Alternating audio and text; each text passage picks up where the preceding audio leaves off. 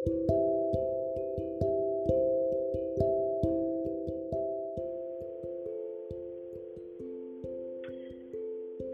you have to remember that the beliefs that were instilled in you when you were growing up uh, by your parents, um, friends, close family, guardians, whoever raised you, you don't have to keep that same identity.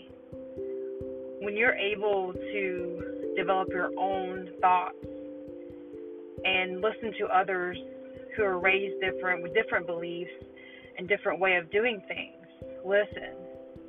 Okay, listen to what they have to say because you are limiting your growth by keeping the same belief system you had as a kid, as a teenager, early adult, and to now. If you haven't developed any new ways of thinking for years and years, you're missing your opportunity for growth. You always have to adapt, keep an open mindset about different ways to live and to grow and to accomplish things. There's not one way to skin a cat, okay? There are many different ways. that sounded kind of gross, but so I need you to believe that success is available to you.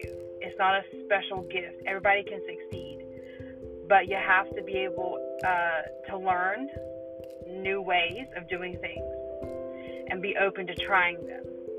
Have a great day, guys.